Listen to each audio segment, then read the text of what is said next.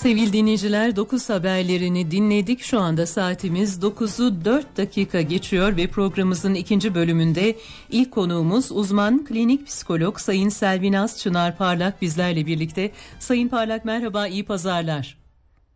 Günaydın, merhabalar, iyi pazarlar. E, teşekkür ediyoruz. Hoş geldiniz programımıza. Efendim sizinle bugün e, pandemi sürecinde kadınları konuşmak istiyoruz. Dün e, Dünya Kadın Hakları Günü'ydü. E, pandemi süreci kadınları toplumun her kesimini elbette çok etkiledi ama kadınlar açısından farklı sonuçları oldu gibi görünüyor. E, tespitleriniz nelerdir? E, çözüm yolları nelerdir? Yaklaşık 20 dakikalık bir süre içinde bunları konuşmak istiyoruz sizinle. Tabii. E, tabii pandemi sürecinde hepimiz e, bu e, pandemi şartlarında e, izole olmak durumunda kaldık sosyal hayattan ve hı hı. evlere kapandık. E, okulların kapanmasıyla birlikte tabii çocuklar da evlere kapandı. E, bu durum özellikle evlerdeki sorumlulukları ve yükü arttırdı. E, online eğitimle çocuklar evden eğitimlerine devam ediyorlar. E, kreşe gitmesi gereken okul öncesindeki çocuklar okula gitmiyorlar. E, dolayısıyla e, çocukların ödevleri, dersleri ve okulla ilgili sorumlulukları da e, büyük oranda evde, ailelere kaldı. E, aynı zamanda tabii sürekli evde bulunmanın getirdiği e, evin düzeni ve sorumluluklarıyla ilgili iş yükü de arttı. Dolayısıyla hı hı. evde geçirdiğimiz süreler artınca e, ve dışarıdaki hayatımız eve taşınınca e, hayat eve sığar dedik tabii. Bütün hayatı eve sığdırmaya çalışıyoruz. Evet. Ee, böyle olduğunda da evdeki yük ve sorumluluklar çok arttı. E, tabii geleneksel ataerkil e, yaklaşımda evin hani bütün sorumluluğu daha çok e, kadında algılanıyor. Evet evin ve ee, çocuğun değil mi efendim? Evet evet yani evin düzeni, temizliği, yemek ve çocuklarla ilgili sorumluluklar. E, zaten aslında belli bir süreye kadar da e, hani son 50 yıla kadar belki de daha çok bunları hep kadın ve anneler yapardı gerçekten. Hı hı. Evde onlar vardı. Erkekler dışarıda çalışırdı. Kadınlar evin sorumluluklarıyla ilgilenirdi. Böyle bir iş bölümü vardı. Ee, ama tabii şehirleşmeyle birlikte kadının çalışma hayatına dahil olmasıyla birlikte bu biraz değişti. Ee, kadınlar da e, artık çalışıyorlar. Ee, ve e, sadece evin sorumluluklarıyla ilgilenmiyorlar. Özellikle çalışan kadınlar açısından e, pandemi sürecinde yük daha da arttı.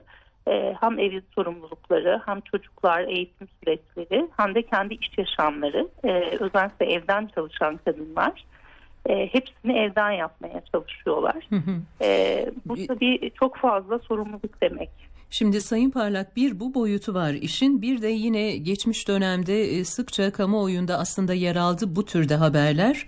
Özellikle pandemi sürecinde kadınların e, kısıtlı mekanlarda, sınırlı mekanlarda e, şiddete daha fazla maruz kaldıkları bu açıdan bir riskle karşı karşıya oldukları yolunda da haberler var. Buna katılır mısınız? Gözlemleriniz ne yönde? Yani aslında benim e, kişisel gözlemlerimden çok son dönemde yayınlanan e, işte TÜSİAD'ın da yaptığı, hı hı. aynı zamanda Dünya Sağlık Örgütü'nde yaptığı bazı anket ve çalışmalar var. E, ve bunlarda kadınların büyük oranda e, bu pandemi sürecinde evde kapalı kaldığı dönemde daha fazla şiddete maruz kaldırdığını bildirdiğini görüyoruz. Yani hı hı. aslında yapılan çalışmalar da bunu gösteriyor. Daha fazla şiddet oranında bir artış olduğu kadınlara yönelik şiddette e, artış olduğunu duyuyoruz ne yazık ki. Peki Sayın Parlak e, özellikle iş yaşamından uzak kalma içinde bulunduğumuz ekonomik koşullarda pek çok kişi e, maalesef işlerini kaybetti. E, bu noktada örneğin yapılmış bir çalışma var mı? Yani kadın çalışanlar ve erkek çalışanlar arasında bir eşitsizlik e, bu açıdan var mı? Yani önce kadın çalışanların işten çıkarılması gibi bir sonucu oldu mu bu salgın sürecinin? Evet yani e, benim e, okuduğum TÜSİAD'ın son yayınladığı 330 şirketle yapılan bir ankette ve araştırmada büyük oranda kadınların erkeklere oranla çok daha fazla şekilde iş kaybettiği belirtiliyor. Hı hı. Dünyada çıkan haberlerde bu yönde e, öncelikle kadın çalışanlardan vazgeçiyor örgütler ve kurumlar e, ve bu pandemi sürecinde dezavantajlı durumda kaldı. Kadınlar daha fazla işsiz kaldılar. Hı hı. Peki efendim şimdi ev içinde e, ev içinde işte çocuk ve ev işleri sorumluluğu açısından bir değerlendirme yaptınız. E, şiddete maruz kalma yönünden, e, işini kaybetme, ekonomik özgürlüğünü kaybetme açısından çeşitli risklerden bahsettik. Eğer bunun dışında farklı riskler yoksa listemizde çözüm yollarına geçmekte fayda var. Peki ne yapacağız? Bu nokta çok önemli. Kadınlar kendi açılarından neler yapabilirler ya da hayatı paylaştıkları aile üyeleri e, veya işte kamu otoritesi ve benzeri kurumlar e, ne yapacaklar bu noktada? Tabii, e, tabii kadınların bu sorunlarla nasıl baş edeceğiyle ilgili bireysel boyutu var. Bir de işin aslında toplumsal ve kurumsal boyutları var. Hı hı. E, kadınların çalışma hayatına katılımı ile ilgili e, işte iş hakları ile ilgili aslında kurumların da koruyucu önlemler alması gerekir. E, işte bu işten çıkarmalarla ilgili kadınların dezavantajlı olmaması adına, e, işlerini kaybetmemeleri adına, aynı zamanda da bu dönemde işte şiddete maruz kaldıklarında o kendilerini koruyabilecek bir takım işte kurumların, başvuru merkezlerinin de önlemleri e, mutlaka gerekecektir. Sadece bireysel olarak e, baş edebilecekleri şeyler değil bunlar. Ama bireysel olarak neler yapılabilir? Hani e, şiddeti önleme ve iş hayatındaki o eşitlikçi tutum biraz kurumlarla ve toplumla ilgili evet. şey.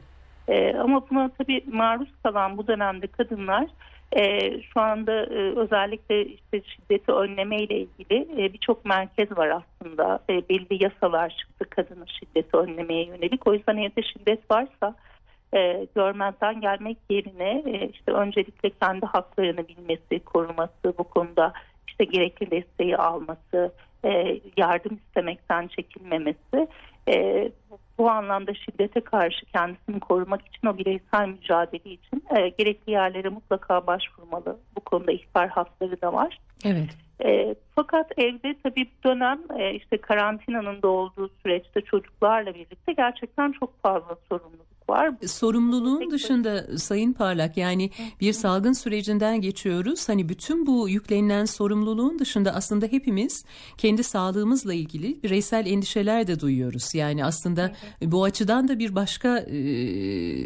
süreç yaşıyoruz. Evet tabii çocukları için, aileleri için, yakınları için, kendileri için e, her aile e, Covid ile ilgili endişeleri de taşıyor aynı zamanda. Sağlıkla ilgili endişeleri de. Bazıları bunları yaşıyor da e, bu salgına yakalananlar. Evet evet. Bununla ilgili hastalananlar. Tabii bu açıdan da psikolojik etkileri var hepimizin üzerinde. Evet evet yani bu pandemi kaygı düzeyini doğal olarak çok arttırdı. E, çünkü hayatımızın normal akışı e, sekteye uğradı. Aynı zamanda bir risk söz konusu. E, işte çok hızlı bulaşan henüz tedavisi netleşmiş bir hastalık değil bazı kişilerde ağır seyredebiliyor.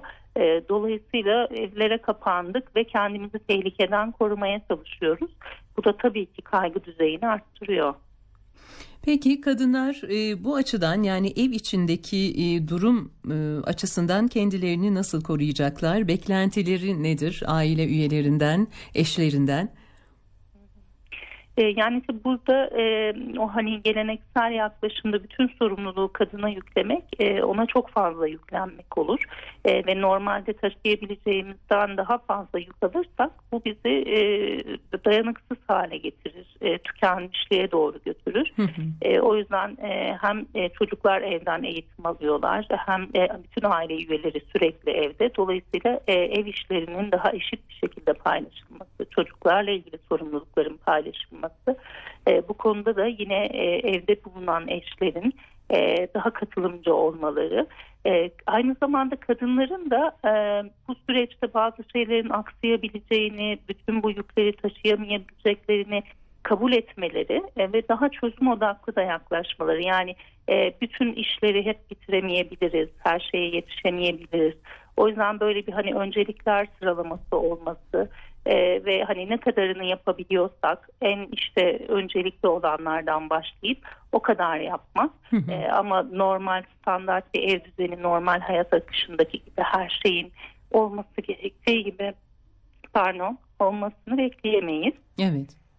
E, o yüzden de e, kadınların da bu süreçte tüm sorumluluğu yüklenmek yerine e, hem sorumluluğu paylaşmaları e, hem de bir öncelikler sıralaması yapıp e, hani e, yapabilecekleri kadar belli bir düzen sağlamaya çalışmaları e, işte hayatı aksatmayacak kadar ama e, kendimizden beklentilerimizi de biraz düşürmeliyiz. Zor bir dönemden geçiyoruz. Yani biraz daha gerçekçi bir e, bakış açısı değil mi? Günlük hayata ilişkin e, belki daha kolay atlatılmasını sağlayabilir sürece. Şimdi olması gerekenleri konuşuyoruz Sayın Parlak ama özellikle aile içinde belirli işlerin e, ya da çocukların e, eğitiminin ya da yetiştirilmesinin sorumluluğunun e, paylaşılması ideal durum ama bunun e, somut olarak hayata geçmesi e, daha önemli ve bu noktada yapılacakların neler olduğuna belki biraz bakmak lazım. Çünkü e, az önce siz de ifade ettiniz ataerkil bir toplum yapısından gelen ve e, adeta genlerimizde işlemiş bazı alışkanlıklarımız var ve bu alışkanlıkları hani bugünden yarına değiştirmenin çok kolay olmayabileceğini düşünüyorum ben. Bilemiyorum bana katılır mısınız ama. E, dolayısıyla somut olarak bunu değiştirmek için yapabileceğimiz neler var toplum olarak, kişiler olarak? E, tabii bu konuda özellikle e, eşlere, e, erkek partnerlere farkındalık kazandırmak çok önemli ama söylediğimiz gibi bu farkındalık hemen oluşmayabilir. E, ama bunda hani pratik çözümler üretmek mümkün.